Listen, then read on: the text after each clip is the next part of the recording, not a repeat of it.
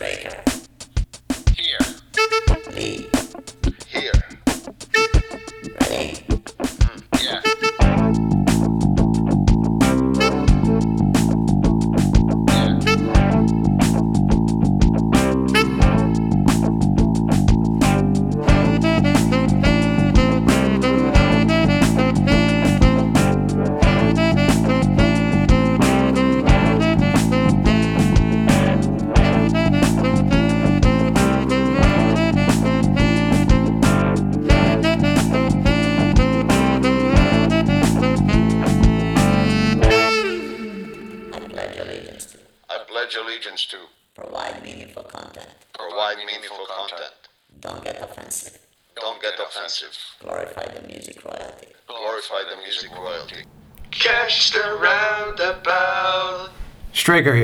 Lee here.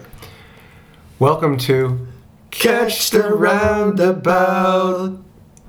Why Crimson. Oh, Why why- Crimson? Why King Crimson? Why King?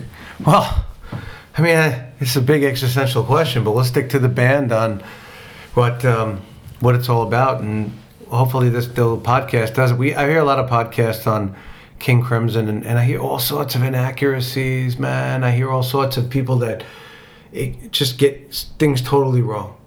But since we're kind of somewhat of the era, we'll talk a bit about it, right? Yeah, good, good, good So- idea, good topic. Very, So, uh, eclectic. And uh, by the way, Mm-hmm. as you're doing an introduction, I'm gonna bring a full 70s Crimson collection, except for the first one, so that can bring more inspiration. So take it from here. Well, that's bloody awesome. So, King Crimson, one of the biggest influences for me. I would say my favorite band on many days a week.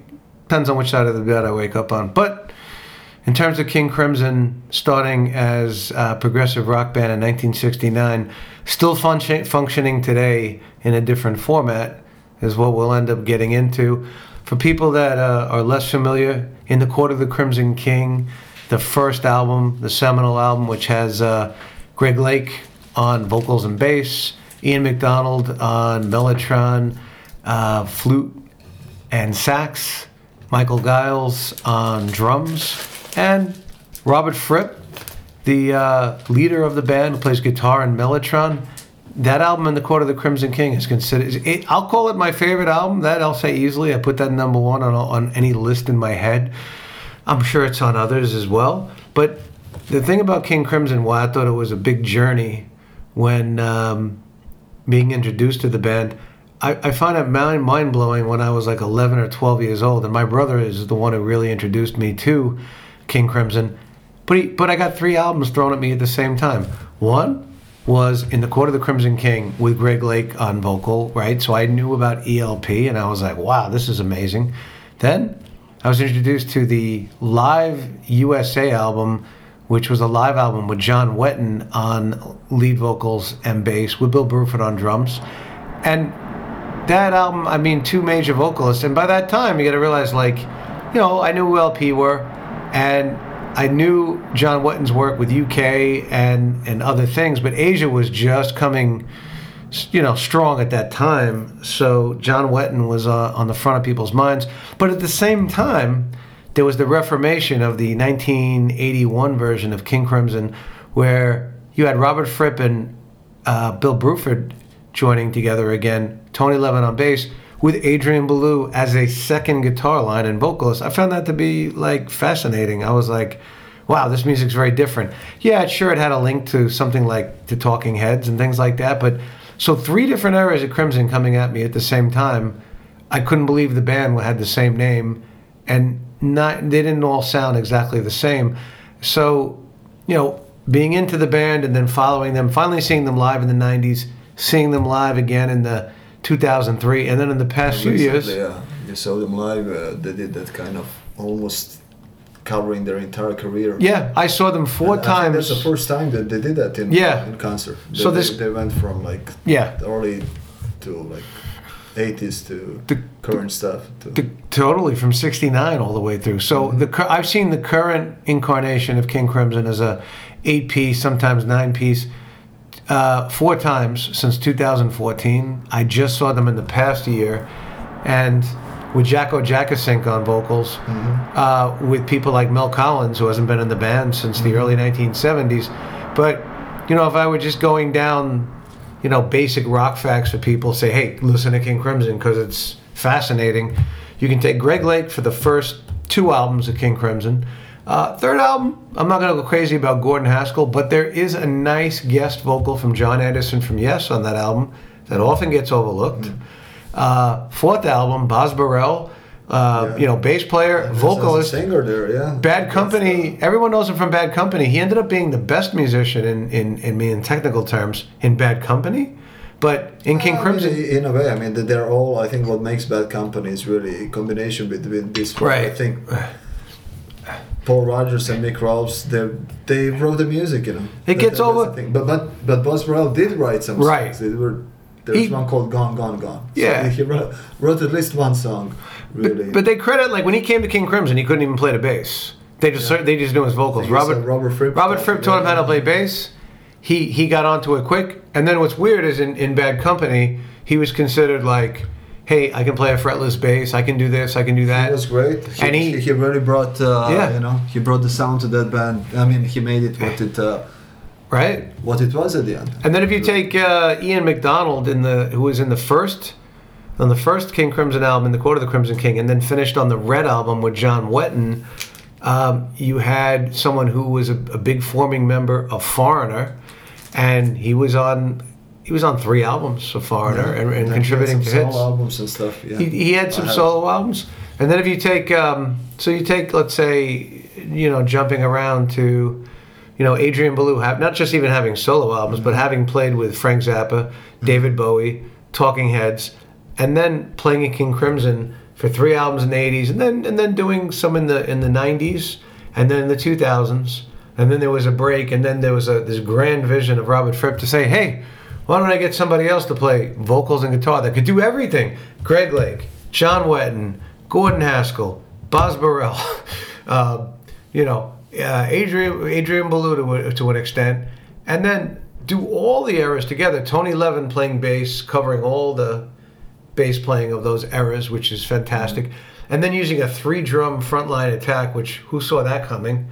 And then you know, with besides Mel Collins, and uh, I mean, this is a crazy idea of a band that started in 1969, and again had some stops and starts, right? Some kind of temporary breakups, they're many things, and they're not ever one thing. They're not one lineup. Well, you can get addicted to one lineup. You get addicted to several lineups. So if Robert Fripp is the common thread, what's his what's his contribution to culture through King Crimson besides like many things besides even pop music? When people hear Heroes by David Bowie, so King Crimson for me are, are a band that touches the the mind and the heart at the same time, because every time Robert Fripp tries to do something um, to twist your brain in terms of instrumental, one of the vocalist writers is always trying to grab your attention and try to bring out the best of their Mm-hmm. Yeah, and he has caressive uh, songwriting Yeah. skills. You know, so those are my initial thoughts on why Crimson. So I'm sure you have some too. I mean, that's what does it for me. He had some great, great singers there. He had so many musicians that that I uh, I loved from other bands. So for me, it was always kind of connections band. And as you said, uh, Boz Burrell was one of them, and Bad Company was really important band for me. And then you had John Wetton, and at that time I was listening to Uriah Heep from uh, from that like mid '70s era. He was with them, and then he was in Wishbone Ash as well. And then Boz Burrell was wait, did Boz Burrell do some Wishbone Ash? I think he did that. If he did, I didn't know. Right. I don't think he Oh, did. it? Did he? Maybe you're wishing him into the band. I was gonna Google that. Uh, I- think he did. I think there was one. Uh, But that lead vocal of uh, John Wetton and Uriah But, Heep uh, for one way or another, that's oh yeah. that is no joke. In my time, something.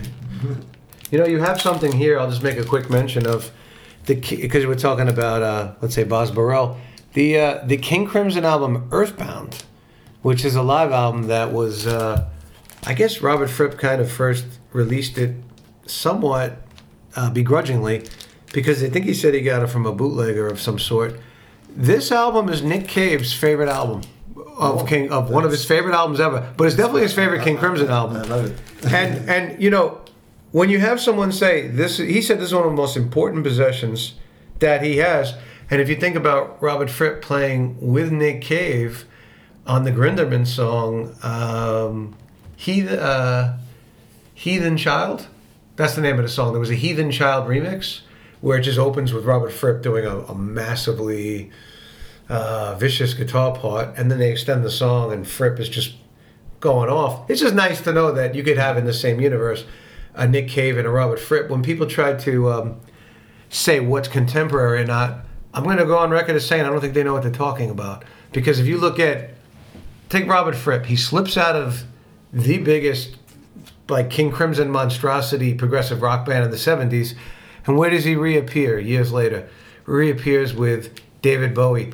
He even guested with the Damned on stage, one of these seminal punk bands. He also guested with the Stranglers on stage when Hugh Cornwell went to jail for drugs. Um, That's a he, good. Uh, he went on. I, I didn't know that. He went on stage with Blondie. again. With Blondie. You, uh, He also guests on the the song uh, I Zimbra uh, Talking Heads for Fear of Music. He starts playing on the opening cut, and you know that's where um, David Byrne and and Brian Eno started to introduce the uh, the African rhythm flavors to Talking Heads. And Robert Fripp has some nice punishing play. So there's a lot going on with a guy who looks like a school teacher, basically, when he you know wears his little spectacles and keeps his hair cropped and wears a suit.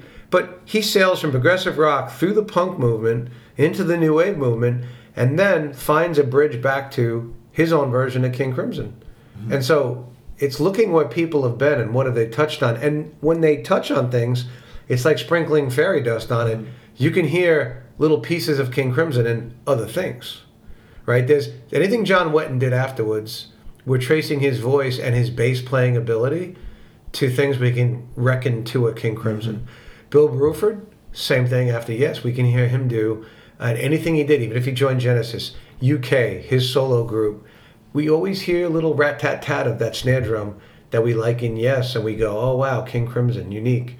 So that's why it's a special band. It's like you can spend a brief period of time in it and then leave an indelible impression.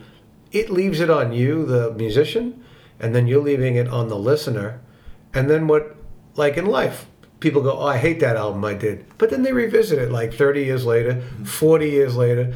In the case of things Robert Fripp looked at to do in the past few years, he's like, oh, hey, let's drag out Circus. he, he kept uh, musical quality. I mean, whatever whatever he did, he went through styles, and but it was good music. Absolutely. And just to uh, just to fix that thing, I, I said uh, Boz Burrell, and I was thinking of Trevor Bolder. We're gonna- we're gonna cut you Trevor a break. Was the was the one uh, with uh, Wishbone Ash. Um, Yes, and then also we know him from Uriah Heep and David Bowie. Yeah, Spider Submarine. Yeah. I mean, he That's- really he's a did some- guitarist. Spider Submarine. And even though a, a, a listener can't see it, I am impressed with uh, record collection. with, with with Sasha's. Sasha has been loyal to vinyl, so vinyl has been loyal to him, and he has uh, he's got pretty much the the King the core King Crimson catalog. And I have to say, On that's, vinyl. that's thanks to my friend Todd, who is amazing music lover and a good friend who introduced me to lots of good music as well. But uh, when he moved back to Japan, he left me his entire King Crimson collection, which I cherish still. This uh, much to Thank you. cherish. But think about, let's say, let's put it to pop culture. Someone's tuning into this podcast right now, going, "Hey, I don't know, I don't know if I care about King Crimson, and I don't even know if I want to keep listening to this podcast." But you know what? Based on their age, if they like the song, let's say, uh, "Power" from Kanye West, which uses 21st century schizoid man, I mean, what made him pick that? He knew that that song literally had power. And he could have picked anything else because when Robert Fripp said, "Hey, I'm going to fight you legally," He could have picked up Power by Rainbow. yeah, he could have picked anything. He picks he picks uh, 21st Century Schizoid Man, the iconic pounding song with different uh, time signatures, uh, which is kind of like about the War Machine, if you will, or you know 21st just the concept 21st Century Schizoid Man, and he leans in on it. Robert Fripp has a lawsuit with him. I don't think Fripp did well with it, but people know the song Power, and Greg Lake kind of laughed it off and used it to open his solo concerts. I mean, talk about a sense of humor. He's like, "Oh, that's me on the song. Ah, you know what? I'll use I'll use Kanye West. Why not?" And then if you see the movie Children of Men, there's a scene that I guess progressive rock people have to love. Have you seen the movie? I can't remember. So the movie is uh, is it? you know the dystopian future movie where uh, the the human race stops making children, and Clive Owen um, is summoned to I- meet. I, I didn't see it. Yeah, he's summoned to meet with somebody. So he gets in the back of this limo in the future, in the future of the way things are. And as he sits in the limo, it just immediately launches into In the Court of the Crimson King. Da, and, and so the song's playing. As he's driving towards the factory, he gets out of the car and he looks outside the factory and you see a pig floating over smokestacks. I mean, that's designed for progressive mm. rock freaks, let's face it. There's nothing there's nothing to That's miss Pink there. Floyd. Is that the Pink, reference? Pink or- Floyd, yeah. So you're seeing animals, Pink Floyd, and you're seeing that, and you're like, oh wow, look, I'm listening in the Court of the Crimson King Well, I'm watching Clive Owen look at a pig above a factory. Mm-hmm. Hey, I collided these two songs and album concepts together. It's it's So just it's a British movie, I would assume. Yeah. I think it's a British movie from what I can tell, but like little pieces of uh, King Crimson end up in, in little bits and pieces all over the place. Uh, just the instrument, the mellotron.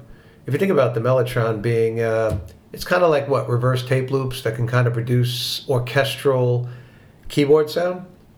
Uh, the Beatles had it, had it. I love Mellotron, but Um, I wouldn't know the technology behind Mo- it. Moody, Blue, Moody Blues um, had touched on it. These guys have touched on the mellotron. It was already there, but the the deep tone in in the court of the Crimson King is as bright as it gets. It literally opens with the mellotron crushing you, just like Epitaph.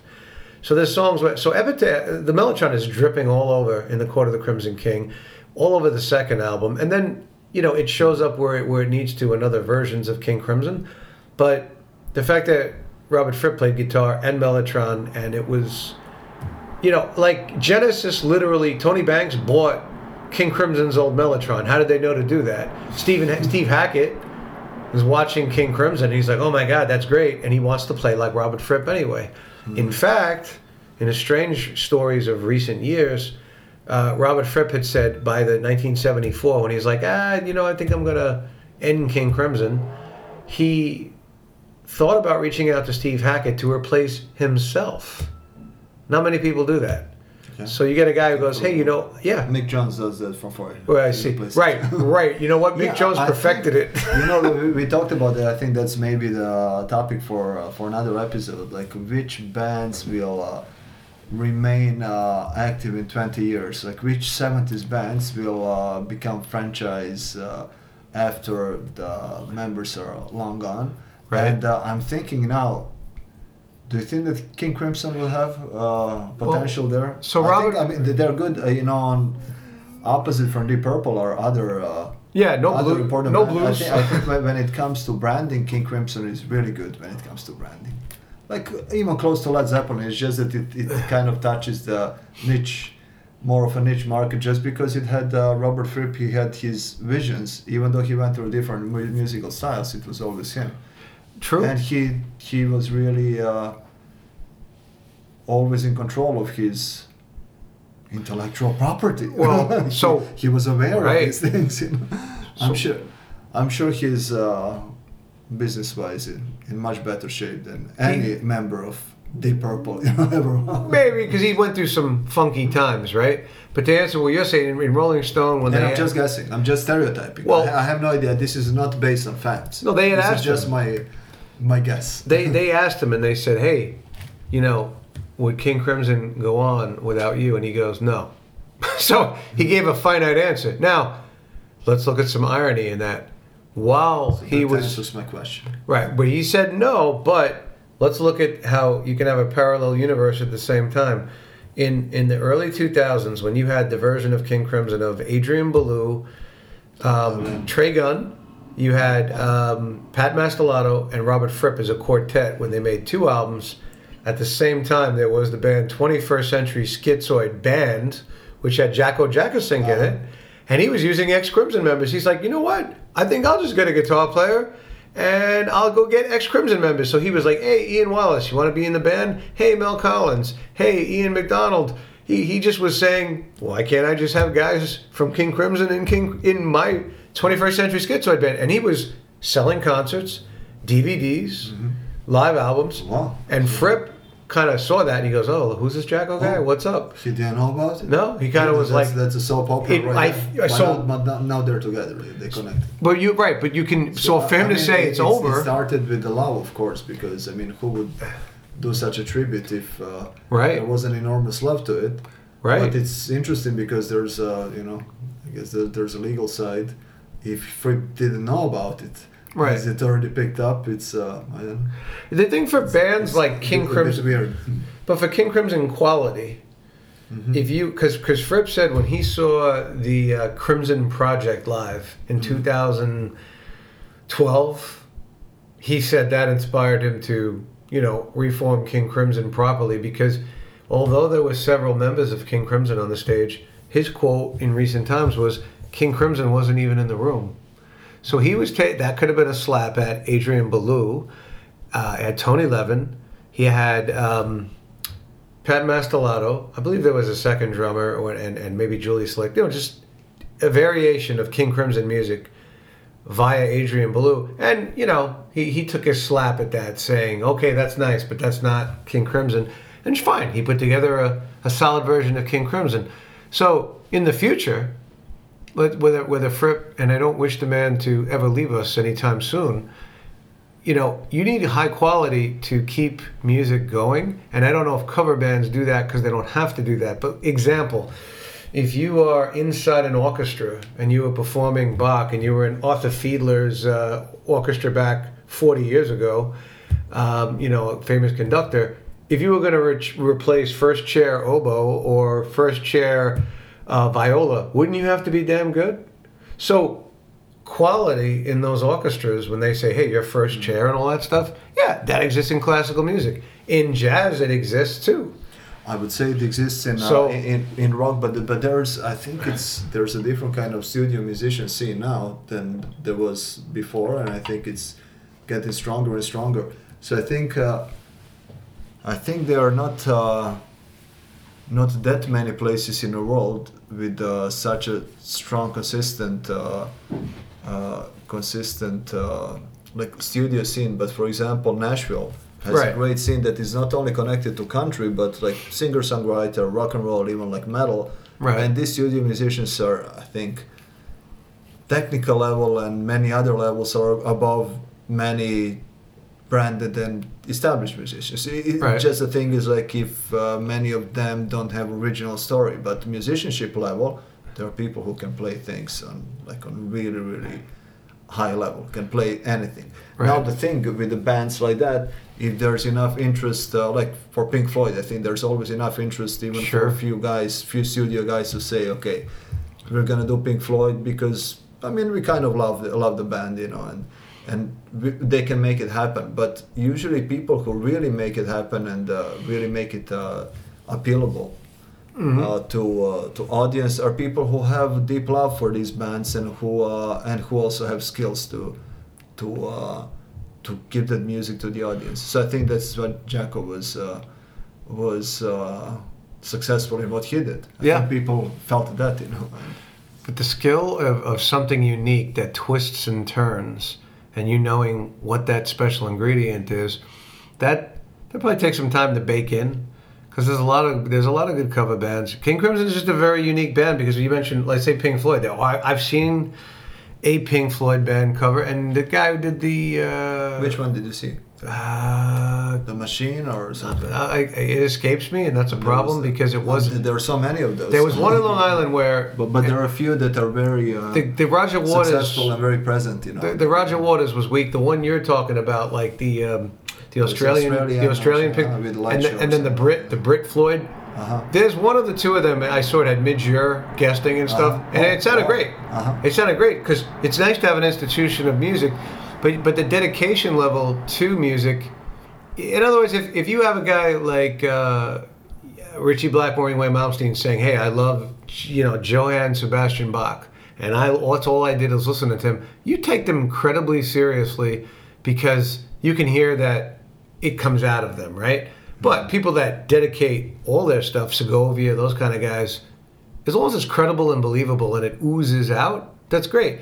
Will people do that with um, King Crimson like dedicate their whole playing life and replace members as needed and find new people dedicated to King Crimson music, I mean that would be the same kind of thing, right? See, I think as long as uh, popular culture kind of, uh, as the Right. movie that you mentioned, Right. that uh, that keeps them alive, I think there's always a chance because new generations are coming, and if there if pop culture doesn't carry that, not enough people will hear from their dads and uh, and older siblings. You know, it's it's Right. more of uh, it's kind of it will be a skip generation. You know, in a way. Plus, it's all part of rock and roll, and rock and roll is not. Uh, it's gonna become more and more niche as the time uh, passes by. But there were unlikely, ba- unlikely bands pop up once in a while that become very successful. Like, honestly, I always thought Radiohead was like, wow, why are they so successful? I, I think their music's good. The same five guys primarily, Same five guys, yeah. And- I think and the, no band, change- the bands that, uh-huh. but not an obvious band as far as the music, and not obvious twists and turns. Not obvious, right? But I think they have, for example, that they, I would say that they have quality that uh, that Crim, King Crimson had. Yeah. To kind of explore their musical, uh, you know, to go through their musical journey and explore different styles and still, uh, you know, still be success, successful, you know, to, to go on and, and more and more successful actually now. So it's uh, it's really about uh, authenticity. Yeah. Really- When you but when people like say so brand if, if something like Radiohead starts in the early '90s and goes till now, you you know no offense to young people because we're not old or young, not us, no. Um, middle aged. yeah, exactly.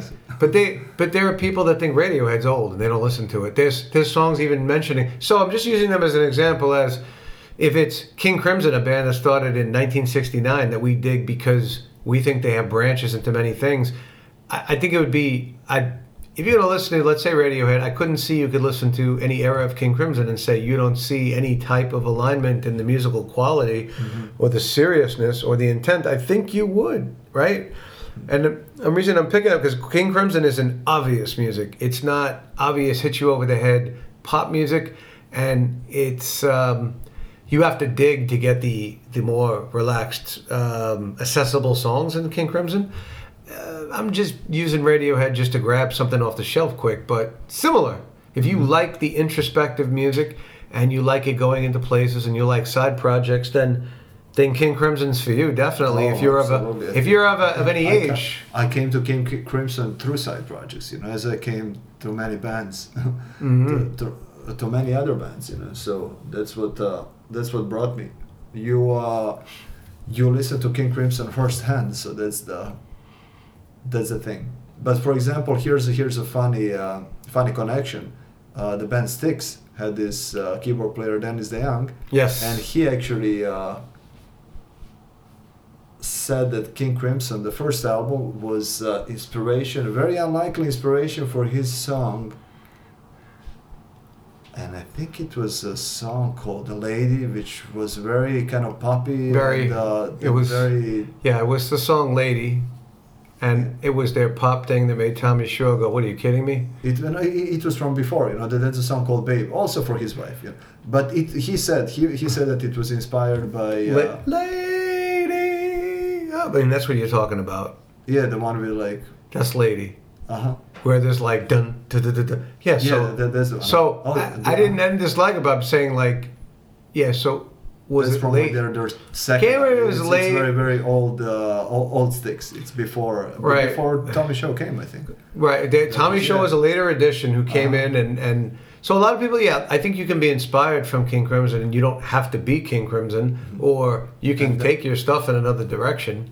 And then important one, Ritchie Blackmore. He would always state Robert Fripp as uh, one of his favorite guitarists, Right. and even in his uh, in his commercial peak with Deep Purple, like like maybe 1973, 1974, in the interviews, he would say that uh, technically he can do anything that almost anybody on scene, music scene, could do at, at that time. But he said uh, the person that he was playing he doesn't understand, but he appreciates so much is uh, Robert Fripp, in, in the most positive way. And So- then, and then and then the most funny alternative to that when Robert Fripp, who played on Heroes from David Bowie, when they when they, they said, okay, when I say they, meaning like Tony Visconti or whoever was working on Scary Monsters, they're like, okay, you know, he's like, okay, what do you want me to do?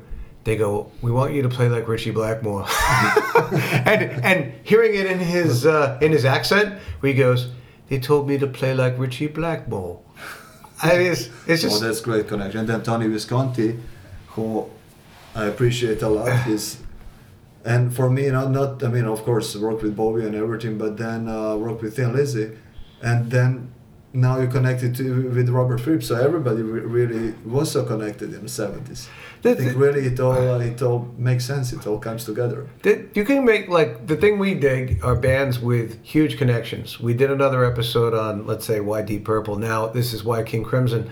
Then you get to the '90s, and there's no King Crimson in the beginning of the '90s. There was Robert Fripp and David Sylvian, which was secretly kind of King Crimson. Fripp wanted it to be the next King Crimson, and then there was some little legal disputes with Adrian Belew and Bill Bruford, and and um, David Sylvian's like, I'm not, I'm not going to replace the legendary singers you had. So Fripp's like, fine, we'll just make new music and call it that. I remember when Metallica cut their hair and made the Load album, and the interview, you know, they're on back when people read interviews in magazines, and they're like, you know, say, hey, what have you guys been listening to? What have you been doing? And they go, we've been mostly listening to what Robert Fripp and Adrian Belew were doing as a two guitar attack in King Crimson. Like that's what we're listening to. That's what we're paying attention to. So, you name the connection, you name the relevance. It's there, whether you wanna you wanna find it or not. Because Adrian Belew showing up on um, Nine Inch Nails albums, you know, things like that. It's it's like you could just go. And I know some people say, "Well, isn't that a tangent, or are you just doing footnotes?" I'm like, not really. These are important go, things. These are important essential, things. essential, Essential things. things. Essential. So, But- but you better know. But you're also listening, and you're you know you're hearing things and not even know you're hearing them. But you know, like the the shape of things to come. I saw Robert Fripp at the World Trade Center do a solo soundscapes concert, and as I'm sitting there. Um, out of all the soundscaping he's doing, and soundscaping is his atmospheric guitar technique that it's just him being very emotive and letting his sound fly all over the place. And you, you could think it's a synthesizer or an orchestra, but you know, it's his mm-hmm. it's a, a modern version of his Frippatronics.